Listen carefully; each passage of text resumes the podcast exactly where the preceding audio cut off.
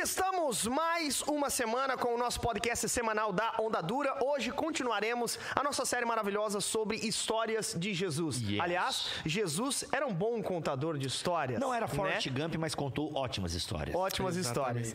E hoje nós vamos falar sobre uma outra história que inclusive há algumas interpretações até meio inusitadas sobre ela, mas que de fato nós precisamos falar, porque no fim das contas, inclusive esta parábola fala a respeito, no meu entendimento, já vou dar um spoiler aqui, deste tempo, ok? Fala deste tempo. Fala do tempo vindouro, do né? Enfim, que é o tempo que estamos, né? É o tempo do fim. Aí depende da tua escatologia. Se encaixa no sermão escatológico, Peraí, deixa eu fazer um adendo já. Eu acho que independe da nossa escatologia, vou dizer por quê. Independente se você é amilenista, se você pré-milenista. É quando ele voltar. Se você é atribulado, pré-atribulado, enfim. Independente da sua escatologia, é fato que, pelo menos nos maiores teóricos do Novo Testamento, é fato que a ideia da parousia, da volta de Jesus, ou seja, o tempo do fim já é marcado no ministério de Jesus. Uhum. Então, ou seja, na ascensão de Jesus, em Atos capítulo 1, ou no final dos evangelhos... Inaugura-se o tempo do fim. Inaugura-se o tempo do fim. Uhum. Então, o Novo Testamento, parte dele... aliás, todo o Novo Testamento, porque os evangelhos foram escritos depois, né? Ele se configura nessa expectativa da volta do Messias. Uhum. Então, assim, quando vai começar o fim dos tempos? Já começou. Começou com a ascensão de Jesus. E se você não sabe o que é ascensão, procura no Google, porque, pelo amor de Deus, né? Enfim, vamos lá. E hoje nós vamos falar sobre a parábola das 10 virgens. Parábola das 10 virgens. Não confundir com a parábola das 10 minas, tá, gente? Minas? Tem a parábola das... Isso ia ser uma piada, mas vai ficar ruim. Vai ficar ruim demais, passa pra frente. Eu já calculei a piada. As minas? Enfim. É que tem a parábola das 10 minas. Que é diferente da parábola das 10 virgens. É isso aí, só. Quem pegou, pegou. Quem não pegou, me exclua do Facebook. Mas vamos lá. O Gênesis está querendo entender a piada. Talvez eu... Cara, tem a palavra das 10 minas, mano. Só que 10... Como é que a gente chama a garota aqui? As minas lá e tal. Entendeu? Só que mina na Bíblia é uma moeda grega. Só foi a piada, que é ruim mesmo. Entendi. Tem que saber de moeda grega para entender a piada, pessoal. Se você não sabe, o que você está fazendo até agora? Que não sabia disso. Que povo ignorante, né? Nossa. Gente, vamos lá. Larissa Estrada, quer ler pra gente... A parábola das 10 virgens. Aliás, antes da Larissa ler... Acho que é legal a gente localizar, né? Isso, o capítulo. Perfeito. Antes da Larissa ler, já que a gente tá falando de Bíblia, eu trouxe aqui um presente pra vocês. Aê! Glória a Deus. Pra quem só tá ouvindo... É uma caixa de Antrax, sacanagem. Pra quem só tá ouvindo... Meu Antrax. Lembra do Antrax? Lembro, nos envelopes. Nossa. Gente, pra quem tá só ouvindo, eu recebi aqui uma caixa. A gente recebeu uma caixa da editora Pão Diário, que faz ótimos devocionais. Pão de alho. Isso. Pão diário. Eu comi ontem. Pão de alho? Isso explica. Aí o que acontece? Sacanagem, brincadeira. Aí, pra quem tá só ouvindo o podcast, a Pão Diário mandou aqui 2 presentes para nós, ok? Cara, a Pão Diário é top. E eles estão lançando vários livros do Spurgeon. E como eu sei que os pastores aqui da casa gostam do Spurgeon, né? Eu falei, manda agora lá então. Eu tô até com expectativas. Manda lá então, já que os pastores aqui da Ondadura gostam de citar... O Carlos Spurgeon. Manda pra nós então esse lançamento de vocês e eles me atendem. Mandaram aqui para os pastores da Ondadura, para Geiseriel, Larissa e Lipão, a Bíblia. Caraca, olha aí. Olha aí, cara. Olha sensacional, aí, hein? Sensacional. Brasil. Mandaram benzão, hein? Mandaram bem, cara. Benzão, sensacional. Cara. O que tem aqui? Tem uma Bíblia, a nova versão transformadora, que é uma versão que a gente usa bastante aqui na Onda também, junto com a NVI. Sermões, e aí vai ter vários comentários do Spurgeon sobre passagens bíblicas, 800 comentários dele. 800 comentários. Pô, sensacional, cara. Inclusive, abre aí. E 16 sermões. Inclusive, tem vários outros livros que a Pão Diário tá lançando do Spurgeon. E galera, se você quer dar de presente aí, você que é da Ondadura, quer presentear o seu pastor, ou você quer presentear alguém, tá tendo um desconto. Eu acho até que a equipe colocou na descrição dessa live, e só vale pra quem tá vendo ao vivo, tá? Se você tá ouvindo o podcast, já não vai mais, porque vai até o dia 19 de junho. Tem desconto de 30% no site da Pão Diário. É só usar o cupom que tá aqui na descrição da live, beleza? Nossa, e você que tá ouvindo o podcast, pegue o hábito de ver o nosso vídeo. Hein? Tá, okay? Bonitona, cara. Bíblia clássica. Bíblia clássica, capa preta. Coisa mais linda, uma imitação de cor. cara. Se bobear até os comentários estão aqui embaixo. Deve ser os comentários dele. Nota de rodapé, justamente. Lindão, hein? Então, tudo que tem de comentário, já ver os comentários dele. Já pega lá nas 10 Virgens. Vamos lá. A Lari já pode ler, inclusive, na Bíblia do Spurgeon, na tradução. Pô, muito legal. Muito legal mesmo. Obrigado, Pão Diário. Obrigado, Rodrigo Bibo. Nós estamos aqui. Obrigado mesmo, hein? Aliás, meu aniversário tá chegando, 15 de agosto. Já fica de aniversário. 15 de agosto. Eu sei que o Bibo vai reunir todas as editoras que ele é patrocinado para dar um presente pro amigo de bancada. Isso, já obrigado bastante, né? Contente. Bibo, muito obrigado. Vai ser de muito útil para o nosso ministério e para alimentar o nosso rebanho. Oh, amém? Aí, muito bom. Amém. Aquele comentário antes está valendo. Larissa Estrada, então leia pra gente a parábola das 10 Mateus virgens. 25, para quem quer acompanhar. Isso. Open. Então o reino do céu será como as 10 virgens que pegaram suas lamparinas e saíram para encontrar com o noivo. 5 delas eram insensatas e 5 prudentes. As 5 insensatas não levaram óleo suficiente para as lamparinas, mas as outras 5 tiveram o bom senso de levar o óleo de reserva. Como o noivo demorou a chegar, todas ficaram sonolentas e adormeceram. À meia-noite foram acordadas pelo grito. Vejam, o noivo está chegando, saiam para recebê-lo. Todas as virgens se levantaram e prepararam suas lamparinas. Então, as 5 insensatas pediram às outras, por favor, deem-nos um pouco de óleo, pois nossas lamparinas estão se apagando. As outras, porém, responderam, não temos o suficiente para todas. Vão e comprem óleo para vocês. Quando estavam fora comprando óleo, o noivo chegou. Então as 5 que estavam preparadas entraram com ele no banquete de casamento e a porta foi trancada. Mais tarde, quando as outras 5 voltaram, ficaram do lado de fora, chamando, Senhor, Senhor, abra-nos a porta. Mas ele respondeu, a verdade é que não as conheço. Portanto, vigiem, pois não sabem o dia e nem a hora da volta. Meu, cara. Olha, Larissa Estrada com leitura interpretada, perfeita, hein? Interpretando. Se cuidem, se cuide, Marco Ribeiro, se cuide. Fechou. Gente, querem localizar a parábola aí? Temos, né? Então, assim, a parábola, ela fala, no início dela, a respeito de... Posso pegar aqui, Lari? Pode, com certeza. Ele fala assim, ó. Então, o reino dos céus... Então, o reino dos céus será como... As 10 virgens. As 10 virgens, olha aí. Aqui o pessoal usa a Bíblia pra tapar buraco, olha aí. Eu ia pegar pra usar. Vamos lá. Vamos concentrando. Onde Jesus conta essa parábola, em que momento, em que momento da trajetória dele, em que fala exatamente dele, ele conta essa parábola? No meio de que contexto?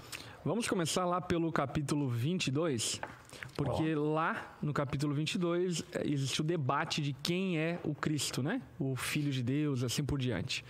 E diante disso, no capítulo 23, Jesus ele é criticado pelos fariseus, pelos hipócritas daquele contexto.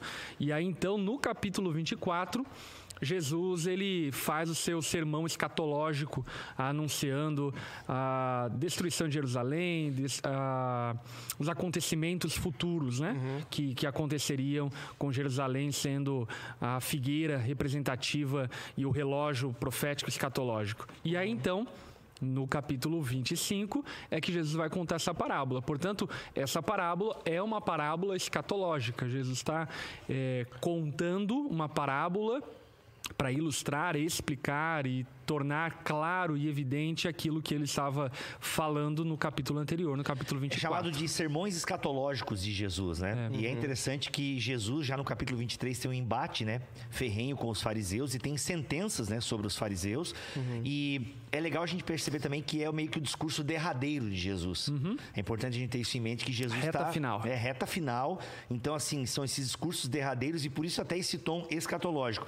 E antes da parábola das 10 virgens, já tem outras parábolas que, de alguma forma, anunciam essa vinda repentina, né? Essa vinda repentina do reino, essa vinda repentina do noivo. Então, tem algumas imagens que Jesus utiliza nos capítulos anteriores, que é como a questão do ladrão, né? Ele utiliza um exemplo muito clássico, que ninguém sabe quando o ladrão vai aparecer. De surprise. De surprise. Isso vale para nós hoje. A gente não sabe quando seremos roubados. Se a gente soubesse, a gente se prepararia e tal, de alguma forma. Então, Jesus utiliza esses exemplos, como em outros momentos aqui da sua conversa, para falar dessa questão do estejam atentos, né? É isso. Eu acho que uma das coisas que ele usa bastante é, portanto, vigiem. importante. Ou seja, por causa dos acontecimentos que terão, vigiem. E aqui eu vou dar o plot twist já do nosso podcast. Se você quer ouvir isso aqui, pode até ir para outro lugar, porque o supra-sumo eu vou falar aqui agora. Que isso, Bibo? Não, eu tô só para criar um suspense. Não, vou entregar o ouro já agora e depois a gente dá uma minerada nesse ouro. Mas aqui, a gente refina o ouro. A gente refina o ouro. Por quê? No sentido de que quando a gente fala em volta de Jesus, a gente fala... E essas parábolas têm esse elemento de que venho logo. Logo venho, né? Então tem muito essa ideia de que... Expectativa, urgência e tal. E a gente, quando pensa em escatologia, a gente pensa muito nessa pegada do já tá vindo, já tá chegando e tal. E essa parábola, principalmente essa parábola das 10 virgens, ela quer nos passar outro aspecto, que é da vigilância.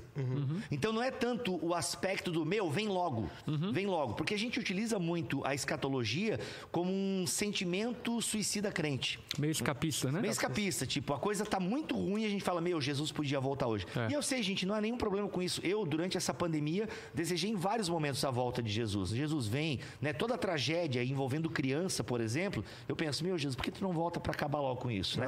Só que é um sentimento complicado, porque você transforma só como um seguro, um paraquedas. Quando tudo tá ruim. Quando tudo tá ruim. E não. Mas eu acho que faz parte também das promessas escatológicas também nesse sentido, né? Sim, claro que tem novos céus e nova terra. Isso, de fato. Deus será tudo em todos, toda lágrima vai acabar, exatamente. Isso, claro que tem, né, o regozijo, né, o grande banquete, que inclusive foi o nosso podcast da semana passada. Mas a gente tem que entender, e a parábola das 10 virgens, ela quer nos trazer justamente essa compreensão. Estejam preparados. Estejam e preparem-se. E é sempre a ideia de trabalho. E até no contexto anterior, ali no capítulo 24, a vinda, né, do Filho do Homem, ela é descrita como dois vão estar no campo, um será levado, o outro... Ou seja, duas estarão grávidas, uma será levada. Ou seja, mostra o cotidiano. A vinda, a parousia... Como nos dias de Noé. Justamente. Ela vai ser... Ninguém vai estar esperando, em última análise. Por mais que o povo de Deus é chamado a atenção para prestar atenção nos sinais... mas a gente não deve ser um caçador de sinal, né? Porque o problema dessa galera da escatologia é isso. Toda hora caçando sinal, caçando sinal. Tal. E não, preparem-se. Tipo caçando Pokémon, né? Inclusive, um aspecto bem importante a respeito disso, até quando ele cita sobre o tempo de Noé, ele fala de coisas listas abençoadas por ele, que as pessoas se distraíram com esse tipo de coisa. Comida, bebida e casamento. Ele fala de coisas abençoadas por ele, mas que isso se tornou uma distração a ponto de aqueles que se distraíram com isso ficaram pro lado de fora... E o noivo veio, eles nem perceberam. E o que é curioso, até na parábola das 10 virgens, é que as 10 estão dormindo quando o noivo vem. Dando a entender que tem muito a ver exatamente com aquilo que o Bibo estava falando. O problema não é você viver a vida. O problema é você não estar preparado para a vinda de Cristo, né? A diferença ali não é que umas estavam dormindo, outras não, mas a diferença é que umas estavam preparadas e outras não, né? Preparadas com azeite. Então, diz muito respeito a essa teologia que não tenta a todo momento escapar do mundo, mas ao mesmo tempo não ama o mundo no sentido de querer ficar aqui, mas encontra um ponto de equilíbrio onde nós ansiamos a volta de Cristo, mas vivemos a vida com responsabilidade. Até porque a Bíblia, ela legitima o fato de fazermos planos, o fato de estarmos preparados para as coisas que tem aqui, né? Cuidar da nossa casa, então... As coisas, elas precisam também ser vividas aqui, mas o grande questão é que tipo de preparo é esse que é o óleo, por exemplo, né? Do que a gente tem que vigiar? Boa, essa é a grande pergunta da parábola, né? E só complementando, é bem importante a gente frisar isso. Elas não foram censuradas porque estavam dormindo, né? Então, assim, esse estilo de vida escatológico que muitas pessoas adotam, que não estudam, não trabalham, vou viver da obra, vou viver por amor, e às vezes até algumas pessoas dão saltos complicados. De maneira irresponsável, né? Como marcou a igreja primitiva, né? Posso fazer um parênteses? O que é escatologia? Que estão perguntando aqui, né? A escatologia é o estudo das coisas futuras, por assim dizer. Isso é estudo das últimas coisas, o estudo das últimas coisas. Escatom, últimas coisas. Então, está ligado a, por exemplo, livro de Apocalipse, Mateus 24, livro de Daniel. A volta de Jesus, onde estará a igreja. A volta de Cristo, milênio, novo céu, nova terra. Isso. Recomendo o livro Mosaico Teológico, que tem um capítulo bem pequenininho sobre escatologia para você ficar ligadão. Show. Mas é isso, então eu acho que só deixar isso bem claro, né? O problema não é o você... Esse estilo de vida, né, escatológico que muitas pessoas vivem, tipo, a pessoa é paranoica, né? Aquela galera que constrói bunker porque acredita que vai vir um meteoro e tal. Então, assim, muitos teóricos da conspiração, né, são as pessoas assim, que vivem naquela... Viu? Ó, esse é o sinal da besta, isso e aquilo. Não é esse tipo de loucura que a Bíblia quer incentivar com as suas parábolas e seus trechos escatológicos, tá, gente? Não é isso. É, estejam preparados. E aí fica a pergunta da Lari, o que seria esse óleo, né? O que seria esse óleo? Perfeito. Só vamos fazer aqui um adendo importante sobre... Esse microfone tá me incomodando hoje. Ou vocês estão incomodando. Tá, eu também tá. É com os fios, os fios estão aqui na nossa latinha, eu tenho medo de esmagar os fios. Ó, vamos lá, então beleza, ele fala, então é todo nesse contexto, ele fala sobre as últimas coisas do mais que ele vem, fala sobre a parousia, né, sobre Jesus vir, essa segunda vinda, ele voltar, o noivo vir, e o noivo vir de maneira de repente, as pessoas estão distraídas, não há prontidão, não há preparação e assim por diante, mas o contexto em que ele escreve a parábola... E eu acho que era legal a gente falar sobre isso. É um contexto de casamento. Por que que ele dá esse exemplo de 5 virgens pra cá, 5 virgens pra lá? Por que que ele dá esse exemplo? Todas elas iriam casar com o mesmo cara? Como é que é isso? Ah, legal. É interessante nós pensarmos como era o casamento naquele contexto, porque ela vai fazer a gente entender o porquê da parábola dessa forma, né? E basicamente o casamento ele era marcado por 3 etapas. Uma primeira etapa marcada por um acordo matrimonial feito pelos pais do noivo e pais da noiva. Um segundo momento chamado noivado, onde havia troca de presentes e uma celebração pública daquele casamento que aconteceria. E o terceiro momento era uma espécie de procissão onde o noivo ia até a casa da noiva, buscar ela da mão dos seus pais e levar até a casa dele e ali então consumar o casamento. Portanto, ali, o que fica entendido na parábola é que Jesus está falando sobre esse terceiro momento. É quando o noivo vem buscar a noiva para consumar o casamento. Ou seja, era noite. O acordo já havia sido feito, enfim, estava tudo preparado. Aquele era o momento final para a consumação do casamento. Geralmente acontecia à noite. E essas 10 virgens, o que seria hoje dama, né? As damas, ou aquelas madrinhas, as amigas, né? As madrinhas, as amigas e tal. A noiva não é mencionada na parábola, né? Porque fica subentendido que a noiva é Israel ou, consequentemente, a igreja, que em vários outros trechos da Bíblia. É o conjunto, né? O coletivo. Justamente. Ah, olha só. Então, as 10 virgens... Ah, não, era... propriamente... Não é um casamento poligâmico. Não. Mas não, 10, tá, o número 10. Mas na minha cabeça, as virgens era de fato... Uma virgem, digamos assim, uma noiva. Não. As 10 virgens eram madrinhas de casamento que poderiam ser só moças. A palavra Parthenon, ela pode ser traduzida como virgem ou como jovem, por assim dizer, né? Então, até porque era mais comum naqueles dias as moças serem virgens. Justamente. Então, parte desse então tá falando de virgindade mesmo. Não, tá falando que eram moças. Não tá no casamento, de moças, enfim. Isso. Entendi. Elas eram as amigas da noiva, as madrinhas de casamento, as damas de honra, por assim dizer. Olha isso, hein? Elas eram as damas de honra. Então, provavelmente seriam 11 mulheres aqui dentro do contexto da cerimônia que o pastor Lipão acabou de explicar. Então tem isso, ele usa esse... Porque assim, a gente tem que voltar... Eu acho que mais cabe no contexto de participação da cerimônia com o noivo, né? Tipo assim, eu acho que... Na verdade é assim, Jesus ele foca aqui nas 10 virgens, mas vários convidados se juntavam à procissão rumo à casa do noivo, né? Mas tinha uma condição, ele tinha que estar com a pira acesa, tá? Então assim, provavelmente era aquelas tochas, né? Pra quem lembra o filme de Indiana Jones, A Lenda do Tesouro Perdido e tal, pra citar um exemplo mais moderno. Então, assim, é uma... Moderno. Porque eu não sei o que tem mais moderno. O Geis nem sabe o que é isso. Não. Né? Então, Jumanji, isso. Não, Indiana Jones é o Tesouro Perdido. Não, eu já assisti Jumanji no cinema. Olha aí. O Zion ama Jumanji. Qual? O novo do The Rock ou o antigo? Não sei, mas qual é. Eu assisti o novo. O novo. Não, tem que se ver o velho com o Robin Williams. Enfim, aí o fato é que é uma tocha com óleo que tem um paninho. Que tem um pano e pra você manter aquela pira acesa, você precisa... E provavelmente uma pira, segundo Joaquim Jeremias, um teórico do Novo Testamento, essa pira demorava em 1/4 de hora, uns 15 minutos. Então ela tinha que ter sempre o óleo para estar alimentando aquela pira. E você não poderia estar na procissão rumo à casa do noivo sem a pira, né? Só que o que acontece? É interessante que então, acho que ficou clara essa questão aí da festa, né? As 10 virgens. E Jesus conta, é legal a gente voltar ao que a gente já falou em podcasts anteriores, porque hoje nós temos as imagens, né? Então é muito legal. legal a gente ver paixão de Cristo, né? A gente vê... Me dá a imagem do noivo aí, me dá a imagem. Antigamente não tinha isso, né? Então antigamente era o quê? Eram os desenhos ou eram as histórias contadas. E Jesus conta justamente essa história e a galera consegue imaginar, porque a galera traz tudo aquilo que está acontecendo e fala, meu, eu tô entendendo o que esse cara tá falando. O fato é que as 10 virgens ilustram o povo de Deus. Isso. Que vai estar preparado ou não preparado quando Jesus vier.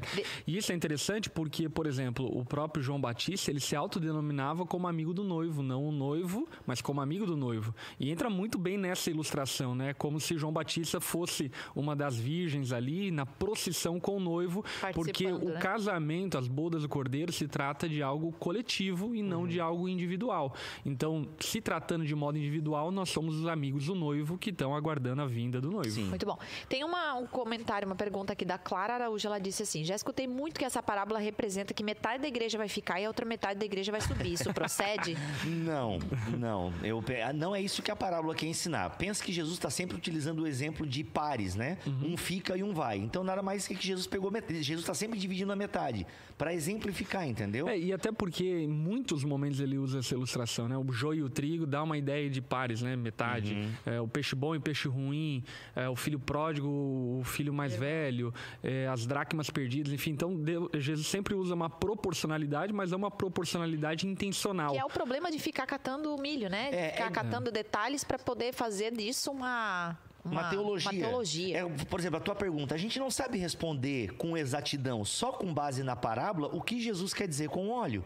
O óleo é o Espírito Santo, por exemplo, quem veio da Assembleia de Deus, ouviu muito isso, né? Tem Espírito Santo aí, tem que ter óleo. Cadê o óleo? Cadê o óleo? E tal. Então, assim, de fato, pode ser o Espírito Santo? Pode, né? Em vários momentos a Bíblia usa essa imagem do Espírito Santo, retrata o Espírito Santo como óleo e tal. Não sei se em vários momentos, mas é uma analogia possível para a pessoa do Espírito Santo. A ideia da unção, né? Então, quando vem a unção, o Espírito Santo desce e tal. O óleo que desce sobre a barba de Arão. Justo, então tá ligado. Mas é interessante que a parábola fala que todas elas têm óleo, né? A diferença é que umas tinham mais, outras tinham menos. Então, se eu digo que o óleo é o Espírito Santo, como é que eu vou ficar medindo? Né? Como é que tu enxerga isso? O que que tu acha que é? Não, eu acredito que existem pessoas mais espirituais do que eu. Por exemplo, eu me considero um crente fiel em Jesus, mas eu tenho certeza que existem pessoas mais próximas a Deus do que eu. Então, assim, mas eu não consigo medir isso em última análise. Eu não tenho um espirotômetro para para saber o quanto você tem do Espírito Santo. Não, mas acho que a tua pergunta é, o que tu acha que é o óleo? Então, eu acho que é o Espírito, como eu acho também que pode ser as boas obras. Entende? Inclusive, os reformados tendem mais para isso. A minha teoria é um conjunto. Justamente. É a vida cristã. É a vida cristã. Então, o que é o óleo? O permanecer. O óleo é o permanecer, ou seja, o óleo é manter a chama viva. Eita, é manter a praça do altar. Não, falando sério. Lablácia! Querido, não some da minha vida não, que eu morro de saudade. Querido Niquirécio Kia. O melhor áudio do WhatsApp é esse. Você nunca ouviu, pede pra alguém. Tudo que o mestre mandar, faremos. Essa é a ideia. Permanecer. Só que olha só, aquele que vai até o fim. Isso. É isso aí. O que é o óleo? É a vida cristã. Eu acho que é uma inspiração por permanecer, né? Há a linha de interpretação de fato que essas cinco, há cinco que de fato receberam o Espírito Santo e foram de fato regeneradas e outras que eram apenas... isso é uma leitura que eu não aceito. Apenas cristãos nominais, por exemplo, faziam parte do mesmo ritual, tiveram a mesma possibilidade de ouvir todos a mesma mensagem. Todos receberam o Espírito Santo ali. Cara, essa leitura é uma sistematização da parábola. Calma. Daí assim, daí todas receberam, tal, enfim, mas era apenas uma aparência de piedade, e não se atentaram para aquilo que de fato era importante. Discordo. Enfim. Eu acho que essa faz sentido. Acho que é legal. É legal. Gente, aqui a gente pode discordar, tá? É claro, de boa, que a gente se mata ali no final, mas é de boa. Não, no sentido assim, por que eu discordo dessa interpretação do Geis? Porque o texto não diz isso. É que não é do Geis, né? É uma sistematização. Sim, é uma sistematização que é falha, na minha opinião. É que eu acho que é uma forçação de barra, esse tipo de sistematização, porque tenta trazer uma doutrinação soteriológica num texto que não está falando sobre isso. É isso aí. A intenção do texto não é tratar soteriologia, mas escatologia. Justamente. É preparar ou alertar o povo de Deus para estar preparado. Sim, soteriologia, vamos traduzir? Soteriologia é a doutrina da salvação. Então, por exemplo, assim, o que todas as correntes de salvação... Só um pouquinho, deixa eu terminar aqui que eu não consegui antes. O que todas as correntes de salvação afirmam? Que tem pessoas que serão salvas e pessoas que não serão salvas. Todo mundo concorda com isso. gente que não vai ser salva e gente que será salva. Os méritos e os meandros aí é que a gente discorda, certo? Mas o que nós concordamos? Que tem pessoas que vão para o céu e tem pessoas que vão para o inferno. E eu acho que isso a parábola deixa evidente. E é isso que a parábola quer fazer. Então, essa tua aplicação na parábola, que é típica de alguns reformadores, ou melhor, de teólogos da teologia reformada, ela não cabe aqui no texto porque o texto não está falando isso. Sabe? Então, assim, eu concordo com o pastor Lipão, e quero ver se discordar agora.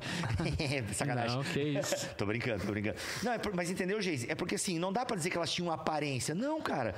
Todas elas estavam ali. O fato é que umas estavam mais preparadas para a demora do noivo. Mas entende? Não entraram no cara, coisa. Mas, claro, inclusive, olha só, a linguagem de Jesus vai dizer, eu não as conheço. Só que estavam com óleo também, e aí? Não, elas não estavam mais com óleo. Por isso que elas não foram... Elas tinham saído para ir comprar óleo. Então, mas elas tinham óleo. Isso, elas receberam o Espírito Santo. O que dá para entender que é uma aparência mesmo. Por exemplo, estavam com óleo, mas na hora H, por assim dizer, não estavam mais ali para poder entrar, porque não teve mais óleo. Isso, mas elas tinham óleo. Então, por isso que não é o Espírito Santo. Elas tinham óleo e em algum momento esse óleo acabou. O que isso quer dizer? Que de alguma forma, para você permanecer, você precisa se preparar. Então, gente, isso aqui é inegável.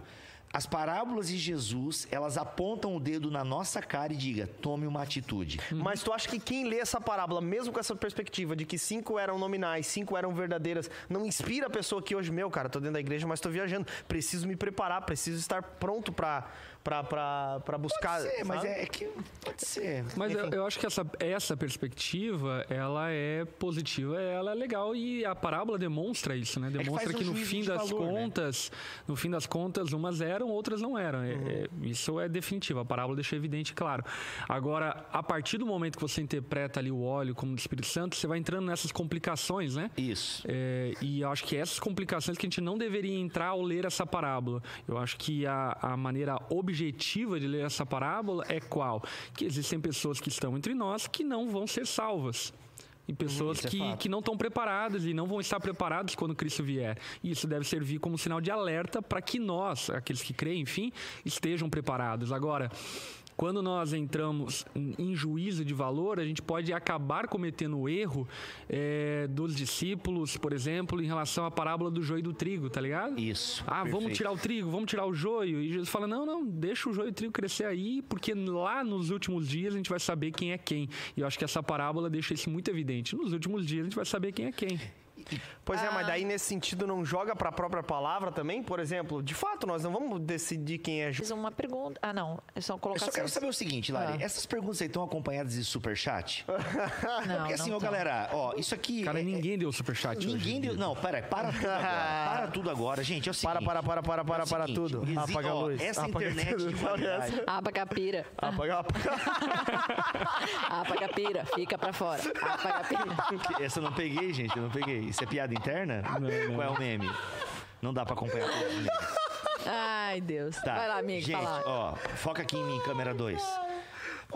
Gente, superchat agora. Vamos lá, galera. É só você apertar no cifrãozinho ali. Se puder botar na tola, se puder botar na tela técnica, manda aí a chave Pix da Onda também. Ou se você quiser, o CNPJ da Onda, pega no site. Manda uma oferta pra nós aí, galera. Você que tá ouvindo o podcast também pode entrar no site da Onda ou baixar o app da Onda. Tem lá, você tem o botão contribuir. Porque essa aqui é uma obra que precisa... Precisa de recursos monetários para manter a equipe, para manter o aluguel das câmeras. Porque na missão tem aqueles que oram, tem aqueles que são enviados. Não, mas a galera começou. Não, mas dá mesmo superchat, gente. Assim, eu sei que alguns seus dinheirices e tal. Tá bom, amigo, então a tua internet é de graça aí na tua casa? Porque aqui na Onda a gente paga internet, paga caro para ter essa internet boa, de qualidade. Esse microfone aqui com esse áudio, né? Assim que a voz fica até mais aveludada nesse microfone. Isso aqui tudo é grana, cara. Tudo é grana. A gente nem tem o... Como é que nome disso aqui? O suporte, o rodapé aqui, como é o nome disso aqui? A gente nem pôde comprar pedestal. O pedestal. A gente nem pôde comprar o pedestal que a gente queria, que é o mais bonitão. Não, a gente comprou porque a gente cuida bem do dinheiro que você manda pra cá, entendeu? Mas o microfone a gente deu uma investida legal. A gente agora quer comprar fones. Pergunta pra Lari. Foca na Lari agora a câmera. Aqui, eu não tô nem usando um aqui. Na verdade, gente, eu sei porque a Lari botou Mega Hair, por causa que ela não consegue botar o fone. Os fones, a Lari tem ouvido muito pequenininho e aí ela não consegue botar fone. A gente tem que botar aquele fone grande e tal. Cada fone daquele, R$750. Então, ó, faz o uma calça com uma jovem de 16 anos, então, é mais de R$200. Ah, mas Bibo, eu não sei usar o superchat, eu não sei usar o... Então dá um pix, tá? Manda aí, manda um pix, para de mandar outra coisa e manda pix. Vamos. É. Tá, olha aqui, eu tenho um comentário aqui do Vitor, ele falou assim, e aí eu vou emendar com uma outra pergunta de uma outra pessoa. O contexto da parábola é estar preparado e não necessariamente que quem vai é para a festa. O casamento é um evento e no caso é estar preparado para esse evento. E aí eu quero emendar a pergunta da Luana Rodrigues, que disse, como não ficar somente preocupado com o óleo e não viver Jesus quer que a gente... E não viver o que Jesus quer que a gente viva. A minha pergunta é, que eu quero mandar aqui tudo isso aqui. Mas... muita gente fica preocupada com o evento, entendeu? Então, assim, eu não quero viver Jesus, não sei, não gosto, não me importo, mas eu fico preocupada com o fim... Não é o que a, claro, que a Luana faz, né? Eu tô só emendando, porque, de fato, isso é uma preocupação já de muitas pessoas, que é, tipo assim, preocupada com o evento. Aí Jesus vai voltar, o que vai acontecer? Eu tô com medo, eu preciso... Então, não se prepara, ou, tipo assim, não vive Jesus, não ama Jesus, mas tá preocupado com... pro inferno, vamos supor assim, com o evento final. Vamos para, eu acho que eu vou dar um exemplo aqui. Vamos pegar Jó. Okay. Jó era um cara, né, piedoso, ninguém duvida disso, afinal o próprio Deus diz isso sobre ele. Mas tem um aspecto interessante ali em Jó, que ele era um cara que vivia com medo, de alguma forma, de Deus. Né? Porque ele sacrificava pelos pecados dos filhos que ele nem sabia que se tinha cometido ou não. Então, assim, uma hiperpiedade, tá, gente? E até pela limitação que depois ele vai, enfim, justamente, completar. Depois ele vai ver Deus que dá sentido a todo o sofrimento. Mas, enfim, até o Iago pregou isso na nossa conferência aqui, que foi maravilhoso. Então, assim, mas o que acontece? É piedoso você se preocupar com a volta de Jesus, mas tem gente que daí entra naquela neurose, entendeu? Isso. Que fica assim, meu Deus, o noivo. E aí é um tipo de ansiedade, porque a ansiedade, segundo o Max Lucado define, eu gosto dessa definição dele, é um excesso de IC, né? IC. Cara, não, vive. Inclusive, um aspecto que eu ia levantar aqui antes é que, pô, mano, elas dormiram. Porque assim, até o versículo, não lembro qual agora aqui, até assim, o noivo tá demorando. O versículo 6 elas dormem. Olha só, à meia-noite ouviu-se um grito. Versículo 5 elas dormem. 5, isso. O noivo demorou a chegar. Olha só, cara, o noivo demorou a chegar. Então pode ser que demore. E você pode dormir. Só que esteja preparado. Que é o que a gente falou no início do podcast. O problema não é o dormir. O problema é você não estar... E o que é estar preparado? E se a gente pega... O problema não é dormir, o problema é gostar do sono. Olha aí. Eita! O problema é cair. Aí o que acontece? Se a gente para pensar que isso aqui é o discurso derradeiro de Jesus, né? Jesus está indo para Jerusalém para ser entregue aos homens. Cara, Jesus ensina o Sermão da Montanha, né? Os seus vários ensinamentos. Isso é o óleo. Os ensinamentos de Jesus. O que é permanecer firme na rocha? Permanecer nos ensinamentos de Jesus, segundo ele nos ensina na parábola dos dois fundamentos. Na prática das boas obras. Então isso é. E quando você... Aqui agora vem sabe, a Nutella em cima desse chineque. Nossa, que gostoso isso. Que doce. Eu comi hoje de manhã por isso. Então assim, a cereja no bolo é a seguinte. Quando você está preocupado com... Venha ao teu reino, seja feita a tua vontade, assim na terra como no céu, pois teu é o reino, o poder e a glória. Você não está preocupado quando ele vem, porque tu sabe quando ele vier, você está em casa. Está quitado. Está quitado, entendeu? Está pago, tetelestai, entendeu? Você sabe que então você não fica preocupado com a volta de Jesus. Você está preocupado em fazer o nome dele conhecido. Que é aquilo que eu já falei aqui em outro podcast da Onda. Que nós não sejamos caçadores de sinais da segunda vinda, mas que a gente seja um sinal da primeira. Ou seja, que a gente aponte para a primeira vinda de Jesus. Por quê? Porque é na primeira vinda que a gente tem salvação. Na segunda é só juízo, é porta fechada e ninguém entra. Muito bem. Muito bom. Posso fazer aqui, ó, superchat, tá, Felipe? Não, mas eu só queria complementar um pouco o que o Bibo estava falando. Não esquece, Felipe. E usar de uma analogia, né? Por exemplo, vamos supor que você faz parte de uma faculdade, um curso, enfim. Fala aí, Felipe. Desse Felipe é que eu posso falar, Felipe. Você faz parte de algum curso e a professora fala que vai ter uma prova surpresa. Vamos lá. O que seria estar preparado? Você estudar, e se a prova acontecer amanhã, ou daqui uma semana, ou daqui um mês, pouco importa, eu estou preparado para essa prova. Certo. E o grande problema, o grande dilema, é que muitos ficam ansiosos em relação à prova, não se preparam para ela, e quando ela vem amanhã, semana que vem, ou daqui um mês, estão despreparados. Então, a grande questão é que nós devemos viver a vida cristã de maneira cheia, plena, todos os dias, para que sejamos encontrados preparados quando Cristo vier, né? Boa. O Felipe, ele, né, superchat disse, trabalhando e ouvindo o melhor podcast. É isso aí. Ah, o Wendel também de superchat disse: Bibo, mó chato, velho. Brincadeira.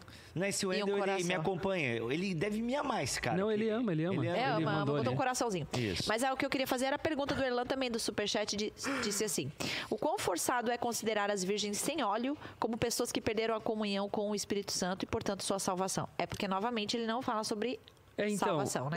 A grande questão que eu acho que a gente precisa deixar claro aqui na interpretação da parábola é que, ainda que existam aspectos soteriológicos óbvios na parábola, por exemplo, uns vão ficar, outros não vão. Uns parecem, outros não são. Enfim, ainda que existem... coisas óbvias na parábola, ela não supõe, ela não sugere uma soteriologia, ela não está trabalhando isso. Existem outras parábolas soteriológicas, essa não é uma parábola soteriológica, é uma parábola escatológica. E se tratando de ser uma parábola escatológica, a gente não pode forçar a barra na interpretação. Por exemplo, é cabível fazer a interpretação que o óleo é o Espírito Santo? Até é cabível, porque existe um contexto histórico, veto testamentário acerca da unção e assim por diante. Porém, ainda sendo cabível, eu diria que é arriscado você fazer, porque quando você o faz, você vai ter que responder outras perguntas. Tipo, então quer dizer que alguém perdeu o Espírito Santo? Quer dizer que alguém tinha e não tem mais? Enfim, E aí o negócio embaça demais o debate, a discussão. Portanto, acho muito mais objetivo tratar com a objetividade que Jesus queria tratar essa parábola. Porque como já falamos em episódios anteriores, as parábolas contadas por Jesus, elas têm um ensinamento básico. Jesus queria ensinar uma coisa. O que ele queria ensinar? Que sejamos preparados em tempo e fora de tempo, que sejamos a todo momento alertas e vigilantes, vivendo a nossa vida, dormindo e vivendo o dia a dia, enfim, mas sabendo que Jesus pode voltar a qualquer momento, dessa forma estarmos preparados. Olha só, e aí complementando o que o pastor Lipão está falando, para deixar o Geis até mais humilhado, sacanagem.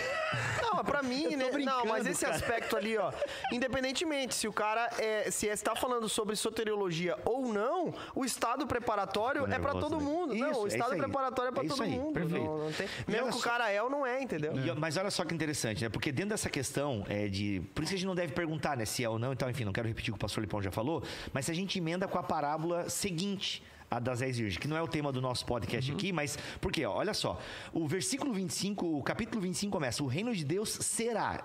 E aqui, para você entender por que nós falamos que ela tem um tom escatológico, porque nas parábolas anteriores o reino de Deus é... O reino de Deus é como? E aí Jesus conta a parábola. Aqui não. Boa. O reino de Deus será. Então isso aqui já dá o tom escatológico da parábola, para você entender porque a gente está repetindo isso constantemente. E no versículo 14 ele continua: e também será como um homem que ao sair de viagem, que é a parábola dos talentos. E aqui percebam, todos recebem talentos. Entende? Todos recebem talentos. Uns recebem mais, outros recebem menos. Mas, de novo, é a questão aqui. É a prudência ligada, é o conhecimento do seu Senhor. Então, aqui não está ligado tanto a perder alguma coisa. Está ligado em estar preparado para quando o Senhor, para quando o noivo chegar. Então, o mote dessas duas parábolas é o preparo, sabe? Como já cantava aquele hino, prepara. Entendeu? Agora. Então, é isso. O hino. Na volta do poderoso. Isso.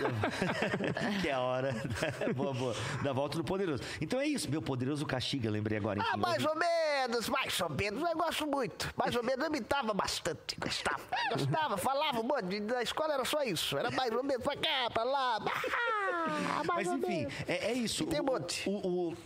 Que essa parábola, da maneira que o que nós devemos nos apropriar dessa parábola, é isso, cara. Tu recebeu, entendeu? Recebi, Bibo, e agora? Recebeu. E então, agora? Mantenha. Amém. João 15. Quem pregou João 15? João 15, pastor Lipão. Pastor Lipão, e ele falou da pota. Ele levou como é que é? O bonsai para o... Meu, que no caso sumiu, tá, esse bonsai. Sumiu? É. E é meu. A caça dele. Eita, sumiu, mano. Gente, eu tô tratando o bicho que é difícil de tratar, tá? Eu lembro da história de Larissa do Macapá, que o cara fez um bonsai lá pra ela, como é que era? Ficou no aeroporto. O negócio da melancia. Meu Deus.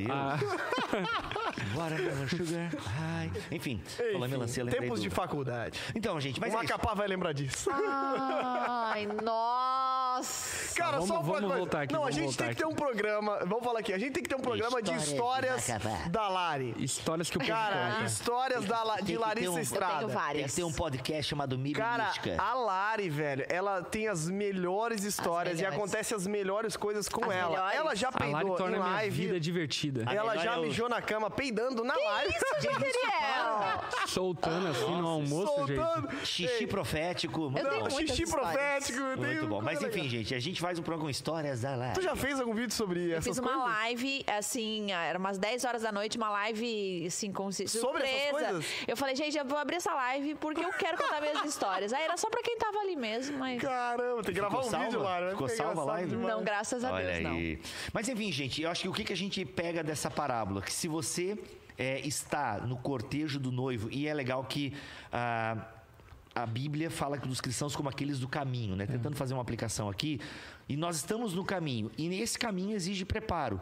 E por mais que a gente seja salvo pela graça, né? A nossa salvação depende exclusivamente de Deus.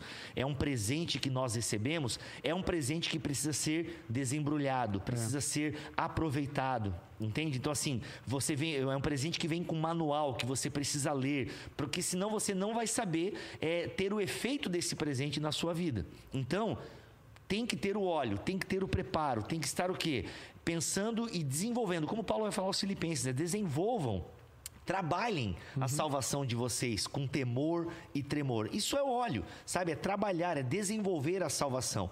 É receber o talento e aplicar esse talento. Não ficar com o talento para você. Entende? Como a gente tem na outra parábola. Mas é aplicar, é você... E outra, e descanse. Eu repito o que eu falei anteriormente. Quando você está preocupado com a glória de Deus, em viver para a glória de Deus, em ser um servo de Deus...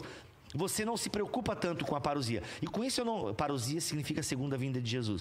Eu não estou diminuindo aqui a parousia, gente. Pelo amor de Deus. Eu só estou dizendo que no livro de Atos, por exemplo, a parousia não é utilizada como argumento evangelístico. Tipo... E eu sei que Jesus está usando aqui essa parábola. Lembrando até um aspecto importante. Jesus está contando essa série de parábolas para um grupo menor. Para os discípulos. É para os discípulos. Já não é para todo mundo. E é claro que Jesus aqui nessa parábola... É claro não, né? Mas não é um problema... Eu entender que aqui Jesus está usando um tom meio ameaçador, né? Porque a história de Noé é uma história ameaçadora, né? Eu conto para minha filha, mas ela não entende alguns pormenores, que o resto do mundo inteiro morreu afogado, né? E foi uma coisa horrível, né? Ela só sabe a história boa, bacana, né? O lado bom, os animaizinhos, aquela coisa assim. Se ela estiver vendo agora isso, desculpa aí, filha, pela frustração. Eu já falei para ela que Davi corta a cabeça de Golias. Isso eu já tô dando umas histórias mais gore assim para ela e tal, né? Vou contar até as histórias dos assassinatos na Bíblia para ela já se ambientar com o mundo aí. Mas assim, não, porque a gente conta a história de Davi e Golias é só bonitinha, pedrinha, não, mas depois ele dá uma decapitada e tal. Então assim, aliás, Davi era um cara que matou muita gente. Cara, Davi é melhor que Game of Thrones, mano. Enfim, mas o que eu tava falando? Eu não sei o que eu tava falando e é isso aí, gente, ó, prepara. Bibo, mostra só tua camiseta aí. Eu só queria chamar a atenção pra uma coisa. Faz sentido porque tu tá falando aí, aqui, ó. Um dia de fúria, nerd, mano. Ai, meu Deus. Fala aí, pastor. Queria chamar a atenção aqui para o versículo 8, que eu acho que também é um outro ponto bem importante a gente levantar, onde a parábola conta, né? Então, as 5 insensatos pediram às outras: por favor, deem-nos um pouco de óleo, pois nossas lamparinas estão se apagando.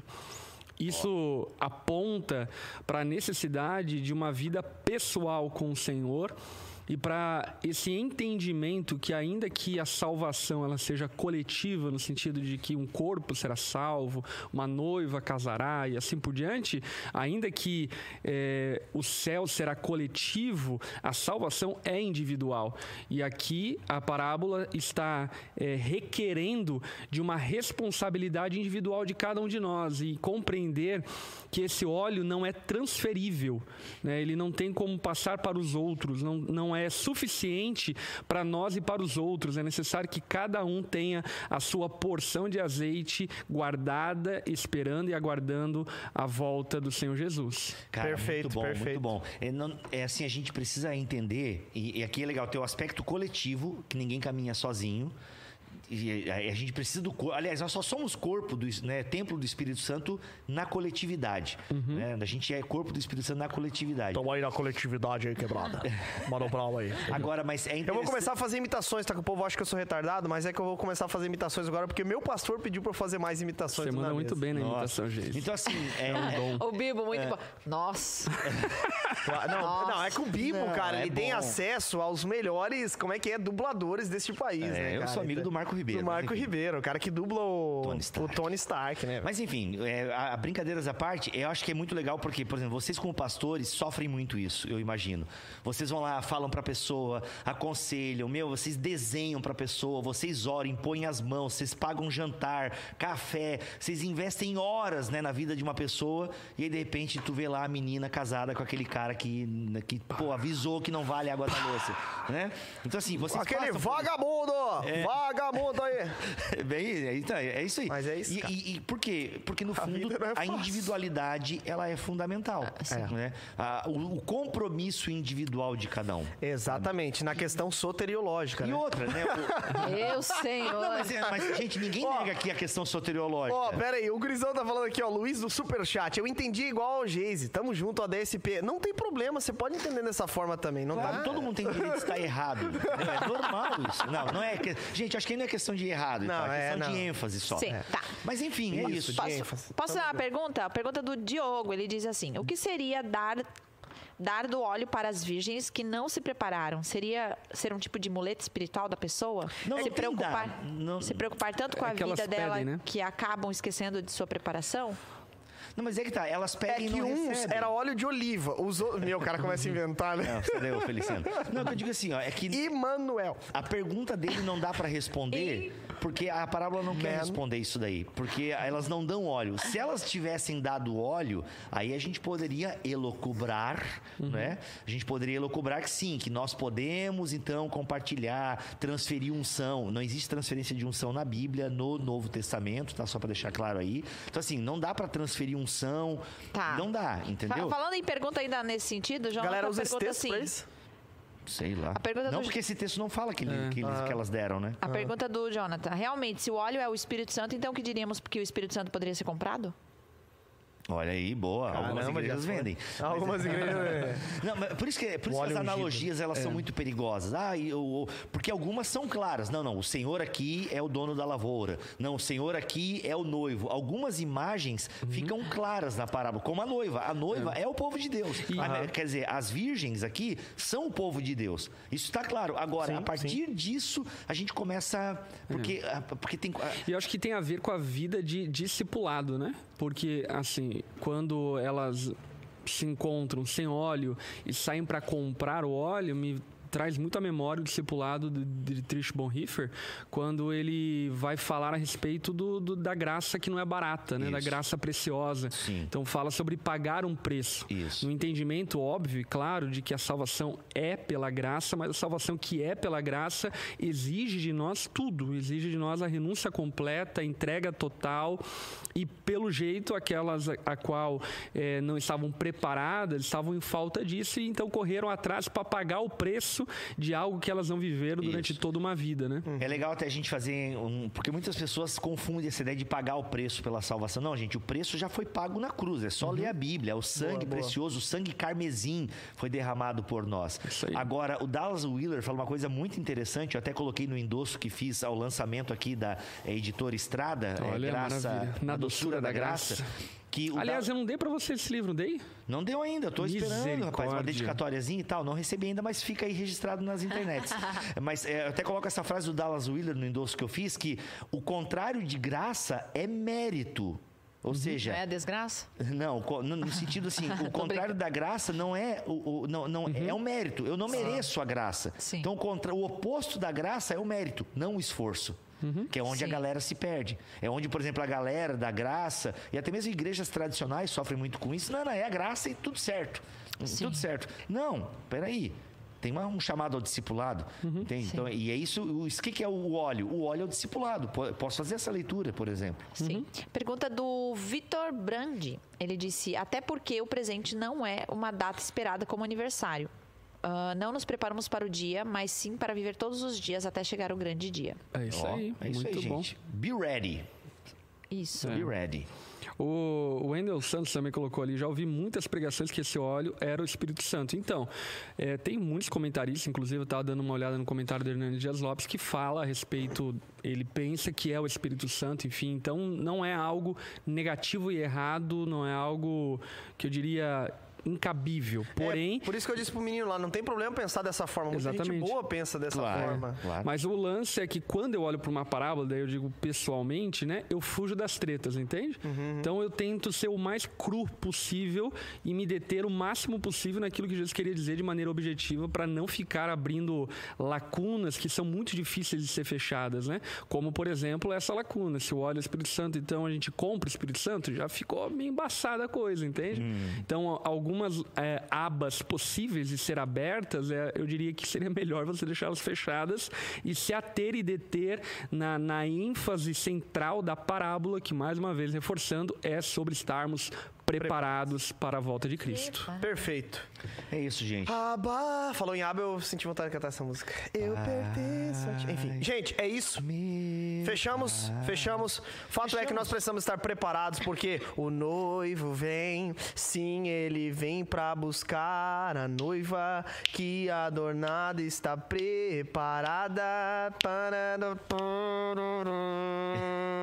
Daí entra a galera da banda, né? É, muito bom. Muito bom. Essa eu não lembro. Saudades de uns cultos pentecostais. Gente, muito obrigado pela audiência, pelo carinho. Eu estou aqui de frente com uma parede de tijolinho à vista, que é o mais novo estúdio do Estudo Bíblico de toda segunda-feira. Olha aí, que não está pronto ainda porque está faltando a sua oferta. Que vai ficar muito legal, né, pastor? Segunda-feira, toda segunda-feira estamos aí. Foi maravilhoso segunda-feira o Estudo Bíblico, legal, aliás. Verdade, é? Verdade. Eu, pastor Lipão e Renan Masayeski estamos aqui ao vivo para todo o Brasil. Enfim. Do cabelo do Renan vocês não falam, né? Mas deixa quieto. O cabelo do Renan é um... eu falei pra ele já. Que bom. Mas ele gosta do cabelão. Importante ele gostar. Ele gosta. Ele tem um cabelo igual o Dudinha nas antigas também. Importante a pessoa também. A mulher dele gosta? Gosta. Importante a pessoa ser feliz, é isso que importa. Isso aí, importante é mega hair. Importante é Calypso! Oi! Nossa, gente. Brincadeira. Vamos encerrar que eu já tô começando a falar besteira. Vambora. Vamos encerrar. Lari, manda um abraço pra tua galerinha do chat aí. Tua galerinha. Gente, já que tá na palhaçada aqui, vamos falar coisa séria. Ó, Bíblia do Charles Spurgeon, ótimo presente aí pro seu pastor, líder, professor, discipulador, tem desconto de 30%, usa o cupom que tá na descrição dessa live, você que tá ouvindo o podcast não dá mais. Os áudios. Queremos, roda um pelo menos, Alex, só pra honrar a galera. Roda um pelo menos. Gente, é o seguinte, a gente nas redes sociais da Ondadura temos pedido aí pra galera mandar áudios de... Geis, escolhe um enquanto manda pro Alex no grupo. Escolhe um aí. Enquanto eu falo aqui. Beleza. Gente, olha só, a gente pede áudios pra galera comentar o que acha da parábola, tudo e tal. E a gente recebeu 4 áudios. Muito obrigado a você que mandou o áudio, talvez até ficou esperando aí essa live, esse podcast. E nós não rodamos o áudio. Por quê? Culpa do mega hair da Lari, que distraiu a gente geral aqui, tá bom? Mas a nossa técnica lembrou, a gente vai rodar pelo menos um pra honrar. Gente, não deixa de mandar, a gente até vou conversar com a equipe aqui, a galera pode mandar vídeo, quem sabe, daí roda aqui na televisão e tal. Aí passa vamos lá, vamos mandar então Alisson Pires de Criciúma, no sul do estado, parábola das 10 virgens, é esse que eu selecionei aqui, meu querido, e mandei aí com um repost. Um repost aí pra então ti. É isso, gente, obrigado, hein? Obrigado, ó, siga lá Ondaduras nas redes sociais, tá bom? @Ondadura, que você fica por dentro de tudo que rola aqui na igreja, de tudo que tá rolando no nosso canal no YouTube, enfim, transmissões de culto. Pode rodar? Vamos lá. Roda aí pra gente ver qual é a interpretação dele da parábola. Falando sobre os dias do fim, sobre o seu retorno, sobre a grande tribulação e sobre as coisas que vão cercar esse período. Em Mateus 25, Jesus está dando um paralelo com isso, com relação à preparação. As 10 virgens representam a totalidade da igreja. 5 delas eram tolas e 5 delas eram sábias. Todas as 10 se prepararam para o retorno de Jesus. Só que apenas 5 se prepararam de uma forma diferente, que eu acredito que é com relação às profecias bíblicas que cercam o fim dos tempos. Então, o tardar do noivo veio para todas elas, veio para as 10. Só que 5 estavam preparadas para esse tardar e as outras 5 não estavam, que eram as tolas. Então eu acredito que boa parte da igreja está se preparando para passar por tudo aquilo que Jesus descreveu no capítulo 24, mas uma parte não está se preparando. E essa parte que não está se preparando que é o preocupante. porque aquilo que ela tem guardado hoje não vai ser suficiente, então tem que ter algo a mais para poder suportar as aflições daquele dia. É isso que eu acredito sobre a parábola das 10 virgens. Aí. Tu entendeu? Não, desculpa, eu fiquei lendo um comentário aqui. Mas ele concorda contigo? Eu não, vi que ele fala do preparo. Exatamente, falou da preparação. Bem, entendeu certinho. Aham, perfeito, perfeito. Obrigado pelo áudio aí, meu glorioso Alisson de Criciúma. Bem legal, bem legal. Falou sobre a totalidade do povo de Deus, isso, a igreja. Aí, perfeito, perfeito, bom, perfeito. Bom, nada de crente nominal e tal. É. Chato, perfeito, Brasil, é isso. Eu só tô feliz com a minha Bíblia do Spurgeon, tô feliz. Olha, eu também tô. Bonitona, olha. Bonitona, parece perfeita. Parece que meu avô usava, olha que chique, é muito lindo. É bonito, é bonito. Eu ficava olhando as do meu avô, era tão grande assim, era letra enorme, era dourada, era preta. Oh. Eu sempre achava bonitona. Essa que ele dava na cabeça de Satanás. Agora eu tenho. Que ele expulsava demônio. É isso, vamos lá, tchau, porque eu tenho muita coisa pra fazer hoje. Bora, bora, que hoje temos coisa arada ainda. Gente, obrigado pelo carinho da audiência. Tamo junto e até semana que vem estaremos de volta para mais uma vez. Aliás, não sai daí. Confira outros podcasts da gente aí sobre vários assuntos, inclusive sobre histórias de Jesus. Tamo junto. Deus abençoe e até semana que vem, galera. Valeu. Valeu. Tchau, tchau. Tchau.